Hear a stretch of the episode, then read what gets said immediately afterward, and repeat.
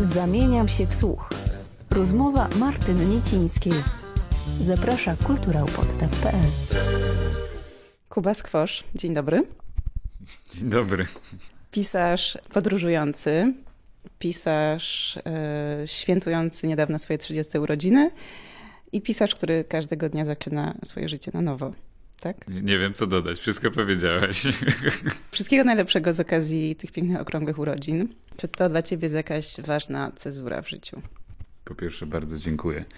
Dla mnie to jest bardzo ciekawy czas, z którego jestem niesamowicie zadowolony, ponieważ trochę zdecydowałem się wziąć sprawy w swoje ręce, trochę zmierzyć się z lękami, z którymi się do tej pory nie mierzyłem, trochę zachowywać się i myśleć w zupełnie inny sposób niż do tej pory.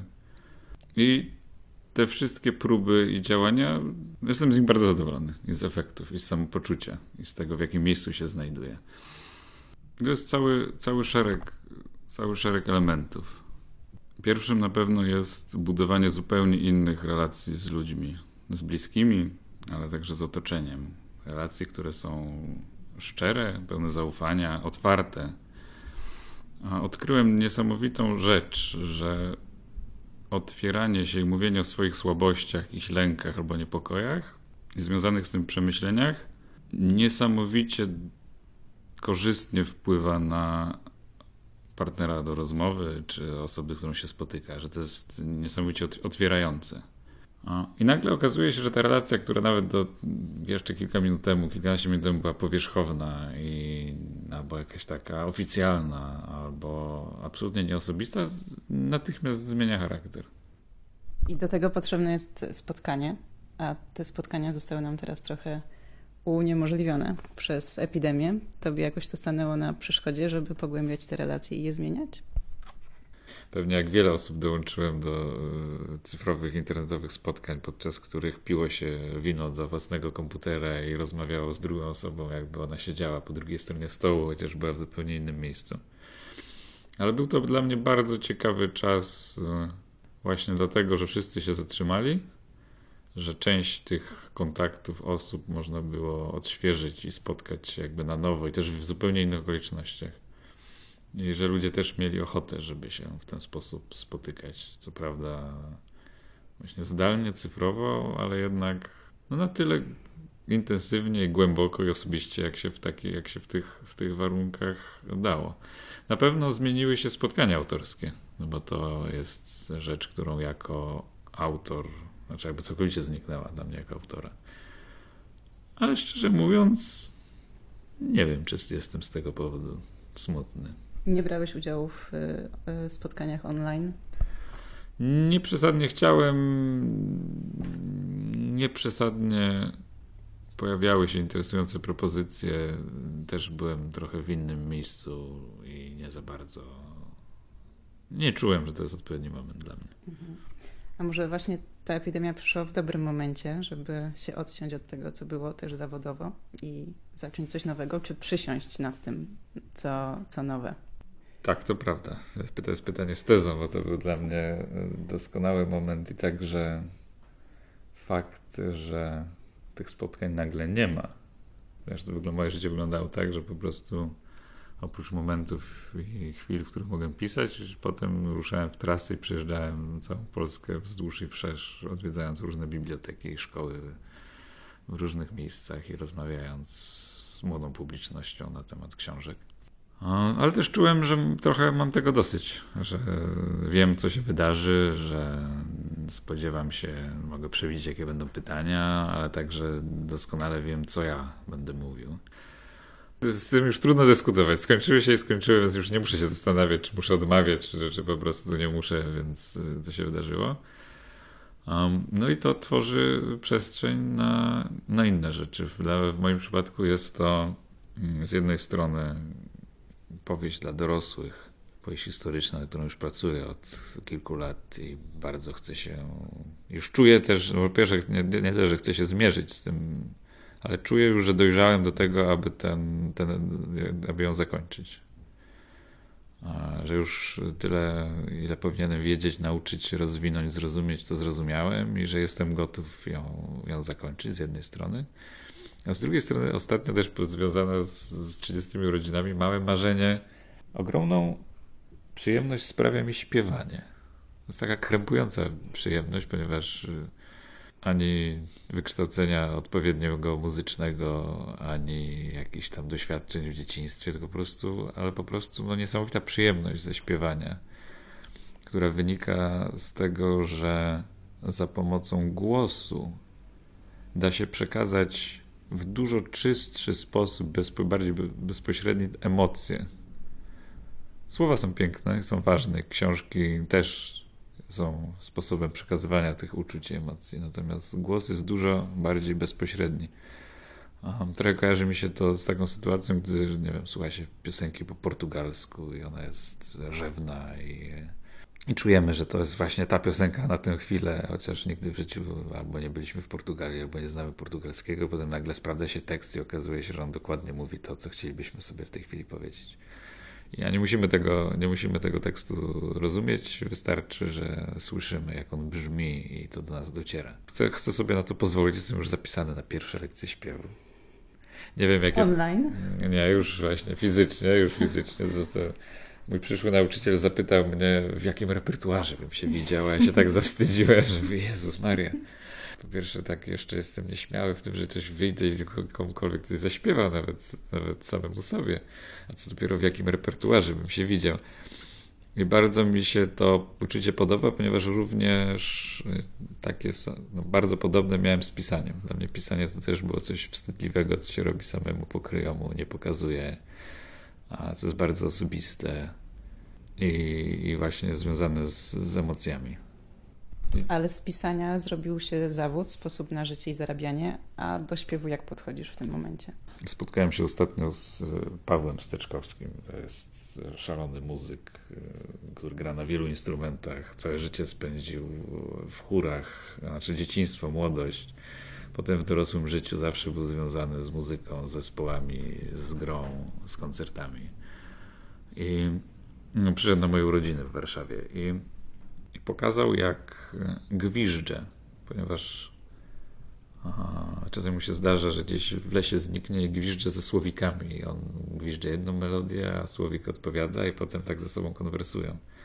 To było tak piękne, tak delikatne, tak czułe, tak e, prawdziwe, że jak sobie myślę o swoich rzeczach, które mogę odkryć w muzyce, no to absolutnie z ogromnym szacunkiem podchodzę do ludzi, którzy na tym całe życie spędzili poświęcili temu, są profesjonalistami i wiem, jak jest z pisaniem, no, że to jednak każdy potrafi coś napisać i kilka słów, zdań ułożyć. A niektórzy bez problemu usiądą i zrobią książkę, którą da się wydać i ktoś ją może przeczytać. Natomiast to też nie jest y, pewien rodzaj warsztatu i profesjonalizmu, który trzeba mieć, jeżeli chce się w tym trwać dłużej. Więc podchodzę z absolutnym szacunkiem i powagą i respektem dla muzyków, którzy właśnie zęby na tym zjedli. A sam chcę mieć z tego przyjemność. I tak, już są jakieś plany, że tu będzie teledysk, tam będzie coś, tu się coś wydarzy, tam nagramy coś więcej niż może jeden utwór, a jakby to trzeba zrobić, co trzeba wcześniej przemyśleć. Więc takie skojarzenia oczywiście już się pojawiają, natomiast jest to mm, na razie bardzo nieśmiała radość i, i, taka ciepła przyjemność, z której się po prostu cieszę jak dziecko, że, że mogę sobie coś takiego zafundować. Wracając do pisania, możesz e, coś powiedzieć o tej książce, którą kończysz? I czy epidemia pomogła ci ją skończyć? Bo pamiętam, jak e, wcześniej mówiłeś, kiedy jeszcze się nie zanosiło na lockdown, e, że masz problem, żeby przysiąść do pisania, bo jest to pewien rodzaj izolacji nie mhm. chcesz się izolować od świata, od ludzi. Miałeś wtedy potrzebę takiego kontaktu z nimi. No ale przyszła przymusowa izolacja i czy to pomogło tobie w skończeniu tej książki? Do skończenia jeszcze chwilę. E, na szczęście albo niestety. Hmm, chyba na szczęście. No może to za, banalnie zabrzmi, natomiast łącznie z epidemią przeżyłem e, niesamowitą historię miłosną zakończoną rozczarowaniem, rozstaniem i odrzuceniem. Złe kobiety dla literatów są dobre dla literatury. Usłyszałem kiedyś takie zdanie. Bardzo, bardzo przyjemnie było mi się po tym wszystkim, czego doświadczyłem, zamknąć, pobyć w towarzystwie rodziny codziennie wstawać i zajmować się pisaniem. Przenosić się myślą do Japonii w XII wieku i prowadzić historię swoich, swoich bohaterów, którzy też e, często kochają nieszczęśliwie, ponieważ jest to opowieść o trójce osób, które się spotykają przez kolejne wcielenia od starożytności po współczesność i przeżywają wszystko to, co można przeżyć przez tyle setek lat. Dużą też przyjemność miałem z tego. Pierwszy raz od dawna, że właśnie mogę, że, że sprawia to radość, że też widzę, jak to się pięknie rozwija i jak ładnie się układa.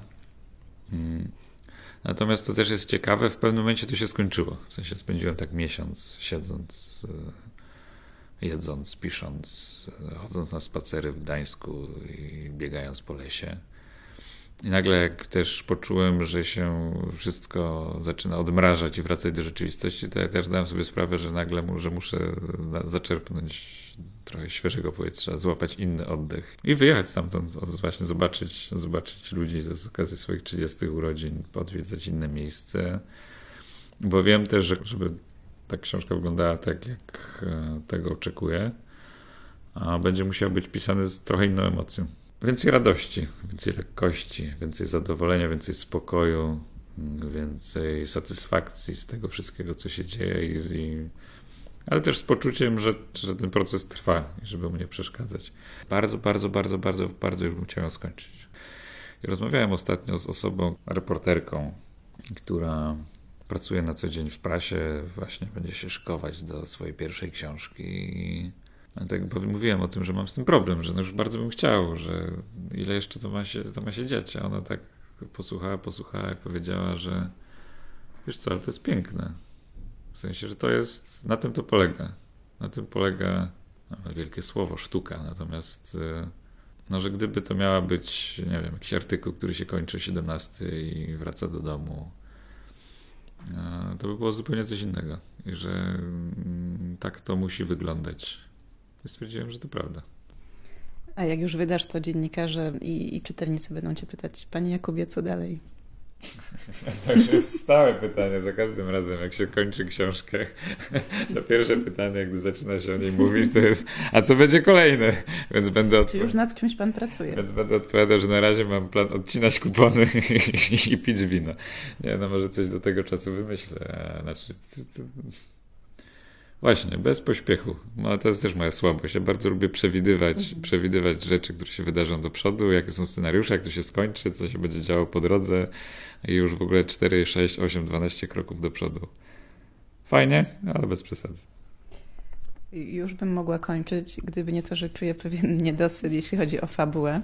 Wspomniałeś o Japonii. Czy na to miał wpływ Twój pobyt w tym kraju na początku tego roku, czy już wcześniej planowałeś osadzić akcję w Japonii? Mm, cała moja podróż do Japonii była związana z tym, żeby zobaczyć miejsca, o których czytałem, w których będzie się działa historia książki, żeby trochę poczuć klimat tego miejsca, trochę zrozumieć je i zastanowić, poszukać tych elementów, które, które jeszcze z tamtej kultury i cywilizacji zostały do dzisiaj.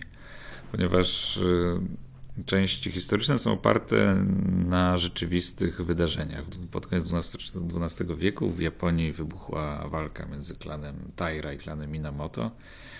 I po moimi bohaterami jest, są przedstawiciele klanu Minamoto.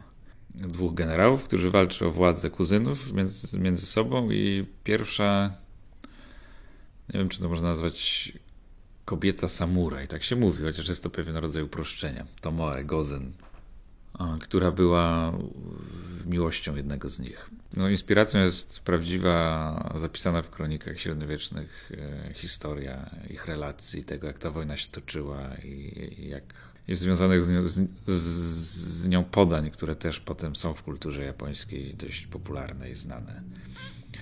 A do tego odwiedzałem miejsca, w których działa się, znaczy w których dochodziło spotkań tych, tych ludzi, e, góry, w których żyli, miejsca, w których doszło do pochówku, albo jest, są, jest, są miejsca, które upamiętniają ich, ich życie. No ale też, żeby zrozumieć więcej. I to było niesamowite, że jak, e, że po powrocie zdałem sobie sprawę, że to, co napisałem do tej pory, czytając książki, starając się dowiedzieć wszystkiego, wyczytując, czy jeżdżąc do Londynu i tam w Bibliotece Brytyjskiej sprawdzając jakieś materiały źródłowe, no bo po polsku o tym okresie wcale nie ma tak dużo książek i tekstów, że zdałem sobie, sprawę, że, mm, że wszystko trzeba przepisać na nowo, z jednej strony, a z drugiej, że to i tak jest moje wyobrażenie na temat tamtych czasów. Ja bardzo się chciałem dowiedzieć, jak to było naprawdę, jak to wyglądało w rzeczywistości, jak oni się zachowali, jak jedli, jak się poruszali, jak mówili, w jaki sposób przede wszystkim myśleli. To było dla mnie niesamowicie interesujące. To też kiedyś podczas festiwalu literackiego właśnie dzielę się jakimś takim skojarzeniem z jedną z autorek i ona tak patrzy, publiczność się zbiera i mówi, wiesz co, no z jednej strony to piękne, ale z drugiej strony, czy ty wiesz, co ten mężczyzna, który tu siedzi, ma w głowie? Ja mówię, no nie mam pojęcia. No więc nam trudno się do końca domyślić, co ta osoba, która siedzi po drugiej stronie sali ma w głowie, a co dopiero co w głowie ma ktoś, kto żył 800 lat temu w innej kulturze, wierząc w innych bogów, żyjąc w zupełnie innych okolicznościach przyrody. Więc to też była taka ciekawa podróż, że z jednej strony chciałem się jak najbliżej tego dotrzeć i uchwycić, a z drugiej strony im bliżej byłem, tym bardziej rozumiałem, że ciągle jest taka granica, której nie, jestem, której nie jestem w stanie przekroczyć. Mhm. A masz już tytuł? Nie. Nie mam tytułu, broń Boże, nie wiem jak będzie wyglądać okładka. Kuba Skwosz złapany w Poznaniu podczas Tour de Pologne z okazji 30. Dziękuję bardzo. Dzięki. Zamieniam się w słuch. Rozmowy Martyny Niecińskiej. Dostępne na kulturaupodstaw.pl